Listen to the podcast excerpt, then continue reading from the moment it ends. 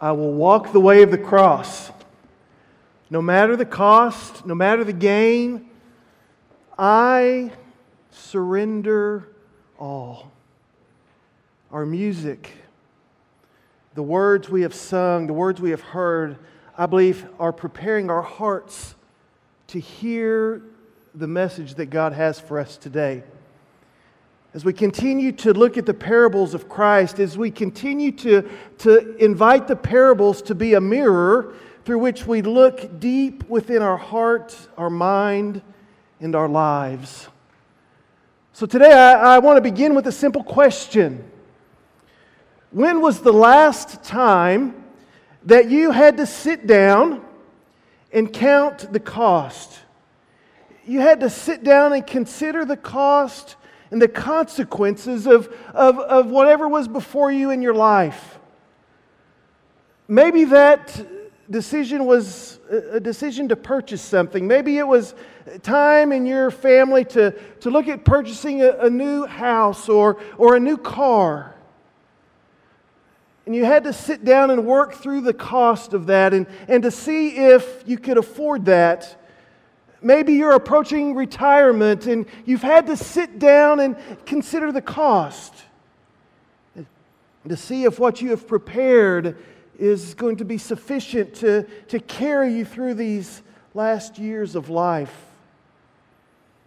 Maybe you've had to sit down and consider the cost of education to see if you're willing and able to make that investment in your life, in yourself. Maybe you've had to sit down recently and consider the cost vocationally of, of an opportunity to move, to transition, to take a, a different position, and you've had to sit down and consider the cost of that move and transition for you, for your family, as it impacts you vocationally.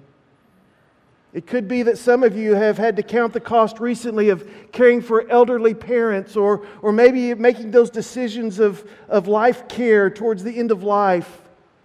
And you've had to sit down and weigh those costs. For some, we've had to consider medical decisions recently and count the cost. In my journey with cancer, we've had to sit down and count the cost of treatment to count the cost of not, not doing any treatment at all. I'm saying we're just going to ride this out. A cost that for my family and myself is too high a cost to not do anything. My sister called and said, You need to take care of this cancer and get well because I don't want to have to deal with our parents by myself. sometimes we laugh and sometimes we cry, right? And I'm even through this struggle, and many of you have been through this struggle where the prognosis is not good. We are blessed with cancer that has a, a good prognosis. And so we have counted the cost of what it means to enter into chemotherapy. Six sessions, I've completed one. A series that many of you have experienced and gone through yourself called RCHOP. It's a series that's a 21 day rotation for myself. The cost of this treatment, just physically, that I'm anticipating, and I haven't hit the wall fully yet hair loss, nausea, vomiting, fatigue, loss of appetite, increased risk of infection and illness, to be easily bruised, mouth sores, and the list goes on. And those are just the good consequences and side effects doesn't count those small percentage consequences and side effects that, that some encounter and endure. As I was talking with the nurse and as I've reflected, uh, the cost of losing my hair was one thing, but the cost of losing my mustache, I had to pause and say, Do I really want to do this? my kids have never seen me without a mustache. I haven't never kissed my wife without a mustache. The choir won't mean much difference to them because they get this view all the time. Again, we can laugh or we can cry. Counting the cost for me meant not going to Peru with my son and our youth in a couple of weeks because I need to be here. It meant counting the cost of asking someone to come every three weeks during those weeks of treatment to preach, to be a pulpit guest during this season. I'm excited that Dr. Brown, Pastor Emeritus, has agreed to come on Father's Day and to preach and to share and to complete the series of parables on the parable of the prodigal son. Of course, the side effects, counting the cost, means that I've got to figure out what it means to slow down, take a deep breath, stay at home and rest, and be sick when I need to be sick. Again, I've been blessed so far to not have hit that wall. But what about our faith? What about your faith? Have you considered the cost? Have you really sat down and considered the cost of following Jesus?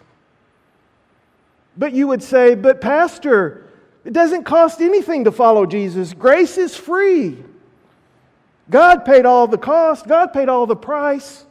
Let me remind us that God's grace certainly is free, but it comes at a great cost. A great cost for Jesus who bore our sins and, and died on the cross and suffered on the cross. But that cost also comes to us. Grace is not an invitation to easy believism. Grace is not an invitation to some kind of Christian moralism where, where we just have to be good moral people. Grace is not a license to sin.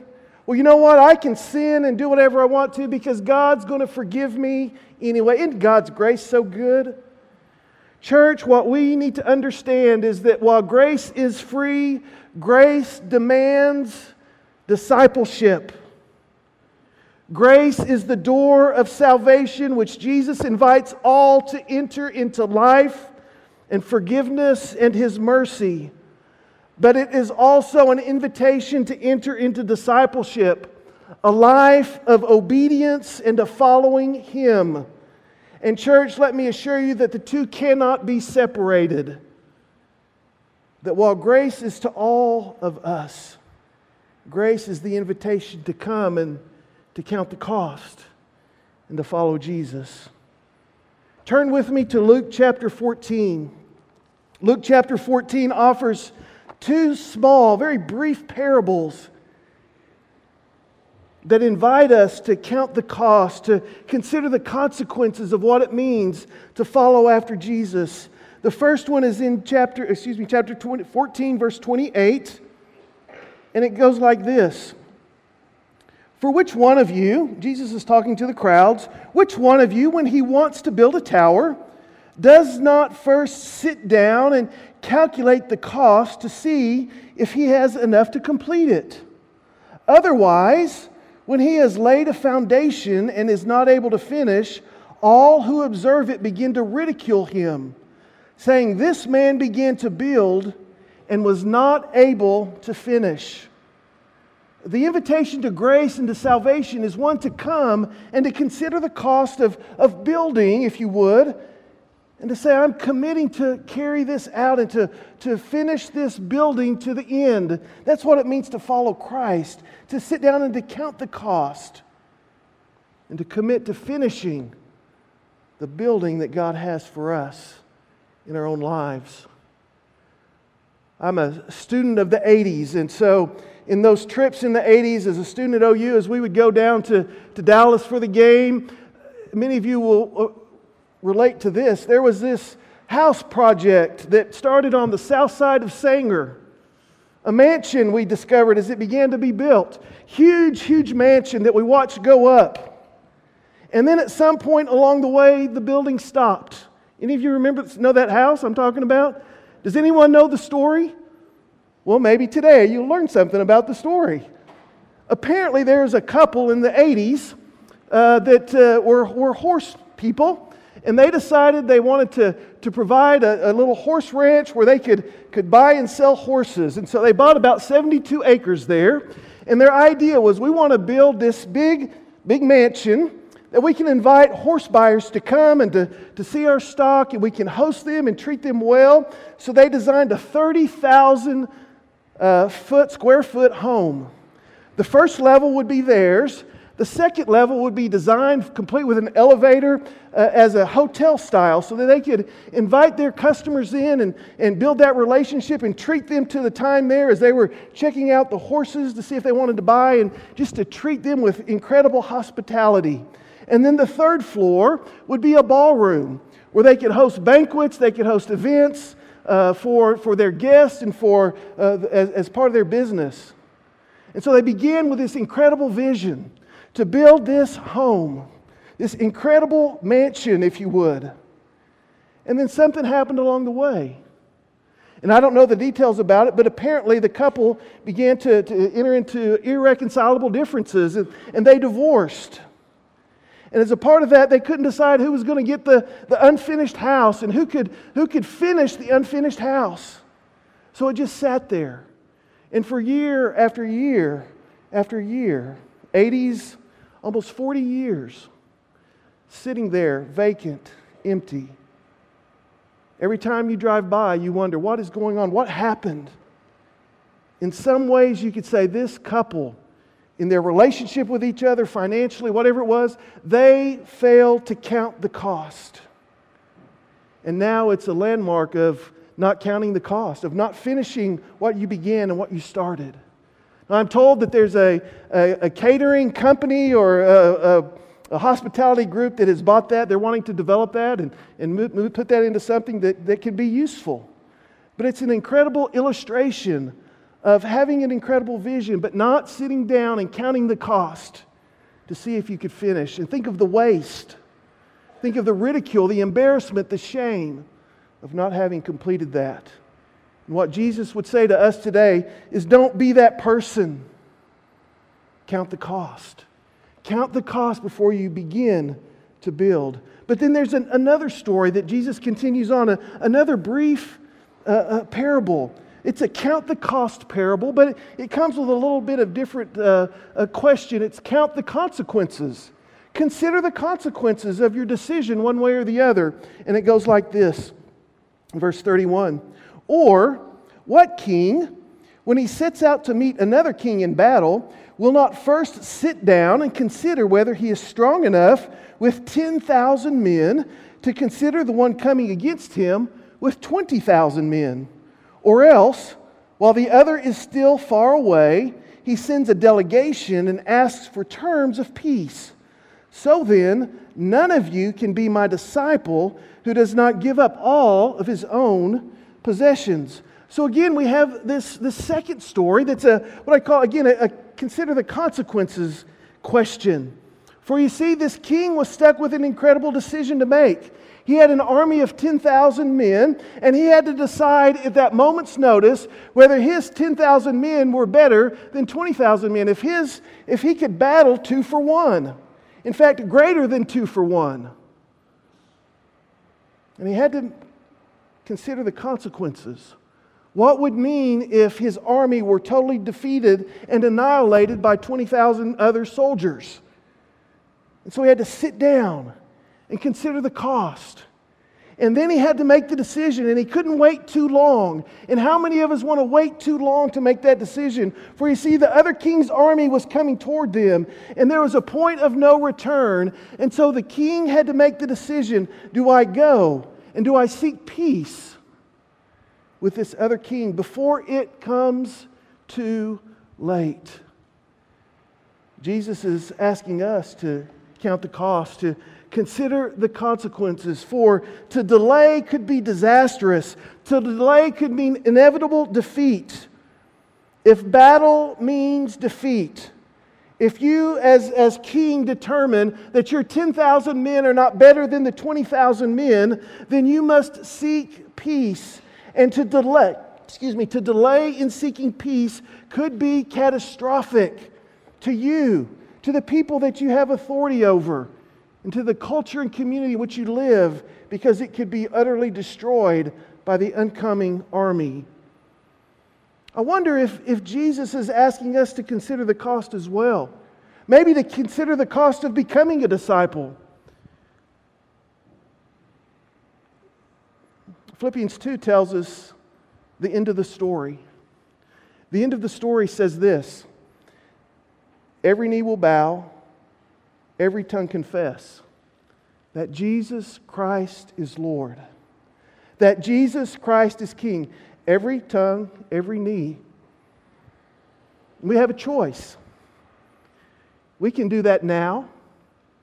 We can seek peace with God now and receive that gift through Jesus Christ, and we can bow and we confess Him as Lord and as my King and submit and surrender to Him now and enjoy the privileges of that. Or one day, if we choose not to seek peace now, in defeat, in the consequences of eternal defeat, we can bow our knee and confess Him as Lord and King at that time. Have you considered the cost? Have you counted the consequences of not seeking peace with God today and of taking your chances for the future? Jesus would say, Count, your, count the cost today and seek peace with me now.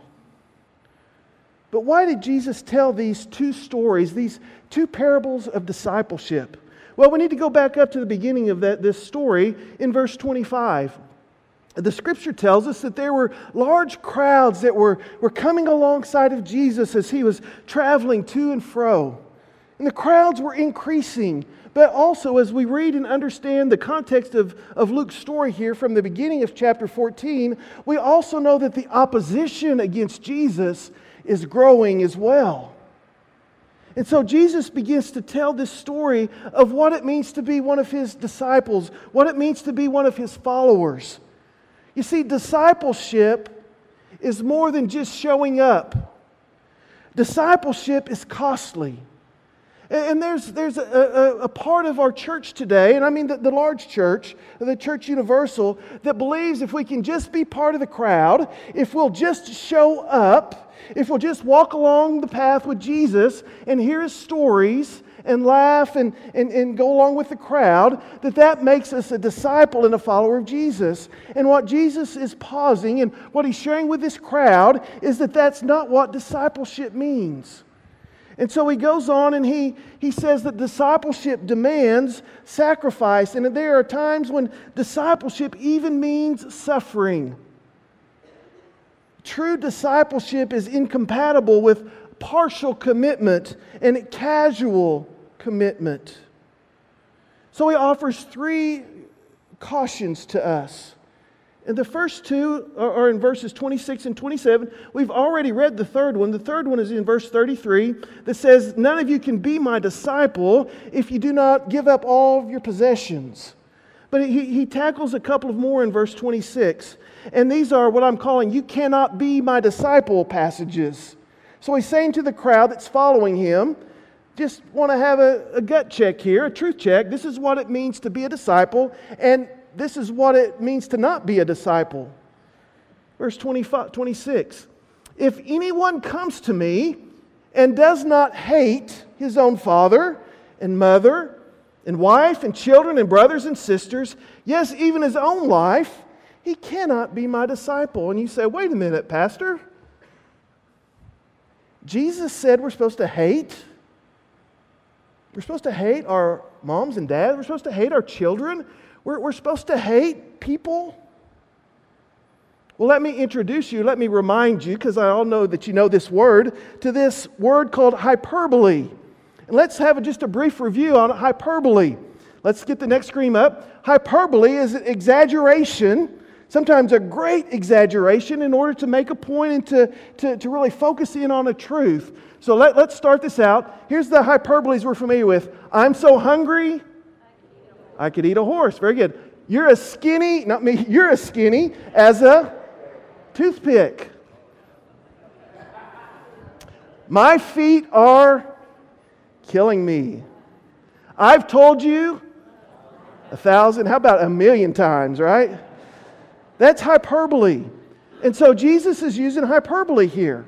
He's not telling us to go out and hate our, our parents and our kids and our, our spouses. In, in the original language, the, the, the Jewish here would have understood exactly that Jesus was using hyperbole. In relationship to me, he's saying that your love for me should be so great that in comparison, it's like you hate your, your parents. Your love for me is so great that, that in comparison, it's like you, you, you hate your family. He's not saying to hate your family, but he's saying that, that our love for Him, our love for God should be so much greater and so much more compassionate and passionate that it doesn't even compare. It's not even on the same comparison scale as our love for, for each other and as love for our possessions. Jesus is saying, if anyone comes to me and does not love me more than family, more than self, more than possessions, he or she cannot be my disciple. You see, Jesus demands our ultimate love with no conflict and no competition. One theologian put it this way Would we ever consider that Satan, that Satan might use love or the love that I have for my wife or my child as something that might separate me from God? When we love others more than God, it is simply called idolatry.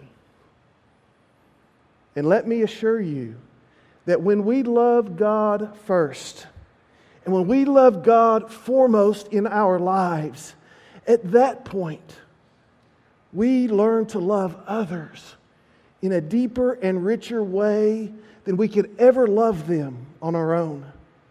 And so, what Christ is saying, I think, is if you really want to know how to love your, your family, your parents, then you love me first. If you really want to know how to love your kids, then love me first and foremost. And in that relationship, you'll discover and learn how you can love each other. A second caution that Jesus uses in verse 27 is the caution of loving ourselves more than God. Verse 27, and, and I've changed the, the words to be more accurate with the, the Greek, the, the language uh, your passage would say, Whoever does not carry his own cross and, and come after me, but the idea is ongoing. It's not a, a I'm going to carry my cross to the church today and then I'm going to leave it there. It's the picture of carrying our cross all the time. Whoever does not keep on carrying and whoever does not keep on coming after me cannot be my disciple. It's an ongoing commitment, it's an ongoing sacrifice. And certainly we would understand that in that day to carry your cross didn't mean to put a gold necklace around your neck or in your ears or ear or on the back of your car or chariot. When you carried your cross, that was a symbol, that was an, an acknowledgement that you were committed to dying to yourself, that you were committed to death and suffering, whatever it meant to follow after Jesus. Whatever humiliation it meant, you were going to embrace that. You were going to count that cost to follow after Christ. Jesus is the supreme cross bearer. Yet he invites us to pick up our cross as well. The apostle Paul put it this way in Galatians 2:20. He said, I have been crucified with Christ. And it is no longer I who live, but Christ lives in and through me. Dietrich Bonhoeffer put it this way When Christ calls a man, he bids him to come and to die. The person who has nothing to die for has nothing to live for. Jesus invites us to come and to carry our cross. And in dying for Him, we discover how to live in newer and deeper and greater ways. Church, the way of the cross, the way of discipleship, is that we must learn what it means to sit down and consider in both parables, in verse 28 and 31, the scripture tells us to sit down, to sit down and consider. Emotion and enthusiasm are insufficient for long term discipleship. Yes, discipleship is a, an exciting adventure, but it's an adventure that's very demanding. It's a demanding way of life. Discipleship demands our attention, it demands our consideration, it demands our thoughtful commitment to Christ and to obey and to follow Him. Have you, have you truly and honestly sat down and considered the cost of following Christ? Have you sat down and seriously considered the cost of not following Christ? Church, there are many times we talked about a few of those earlier in the sermon. There are many times when we must sit down before God and consider before we can stand up and meet the challenges of life. But let's, let's go back to these parables for just a minute. I'm fascinated that Jesus told two brief parables. He told one about building, and he told one about the battle. I wonder, I wonder if Jesus is using these two parables to describe what discipleship is all about. Do you remember the story of Nehemiah? Nehemiah was heartbroken because the wall in Jerusalem had been, had been torn down. And the people of Jerusalem were in despair. And so he got permission to go back to Jerusalem and to rebuild the wall. And they started laughing at him and ridiculing him, and, and the people around him, the, the enemies of Jerusalem, started to mock him. And yet Nehemiah rallied the, the people, and they began to build the wall. And the scripture tells us that the enemies came against the people of God. And at one point, as they were building the wall, they completed the wall in 52 days. But at one point, the, the fear became so great from the enemies, the threat from the enemies became so great that the scripture tells us that they went to work to build the wall with a trowel in one hand and a sword in the other. Did you get that? In building the kingdom of God, in following Christ, it takes a trowel in one hand the sword in the other. Let me explain. Jesus came to build his kingdom. But Jesus also came to battle and to defeat evil and injustice and immorality. And as his disciples, he has called us to do the same to build and to battle. Do you understand that as a disciple, as a follower of Christ, that we are called to build with one hand and to battle with the other hand? Have you counted the cost of what it means to follow Christ? Now, we can't conclude this portion until we look at verses 34 and 35 because I think this is the culmination, the conclusion of where Jesus is going with discipleship. Therefore, Jesus says, salt is good. Discipleship is good. Come and follow me. Come and be a disciple. Count the cost. Consider the consequences. But come and be a disciple because that is good. But if even salt has become tasteless, with what will it be seasoned? Tasteless salt is useless either for the soil or for the manure pile. It is simply thrown out. He who has ears to hear, let him hear. Jesus is calling us to be his disciple. And to be his disciple means that we must be salt in this place.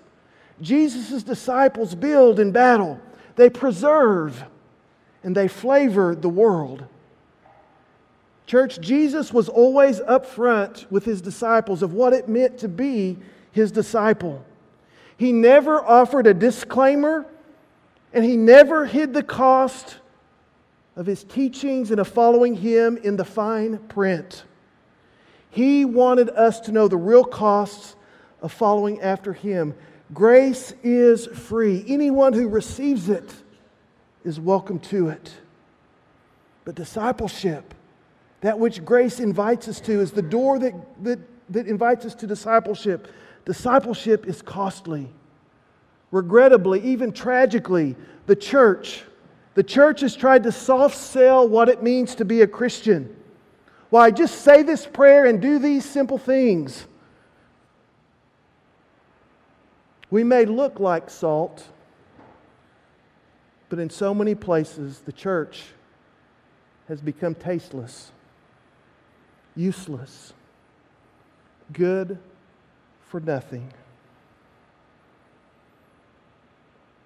The church in America has been weakened, compromised through easy believism, through a theology that just says, say this prayer and do whatever you want to. Come and get dunked in the baptism and live however you want to. God's grace is free, but it is not cheap. To the crowds, Jesus turned and said, Come and be my disciple, but first count the cost. Church, those who fail to give Jesus Christ their all, those who fail to love God above all else, those who, who fail to deny themselves are in the same state of lostness as those who never took the step to come and listen in the first place. He who has ears, she who has ears, let them hear. This morning, in these moments, we're going to listen. And while we listen, I want to invite each of us to count the cost of following Christ. And for others, to count the cost of not following Christ. Let's pray.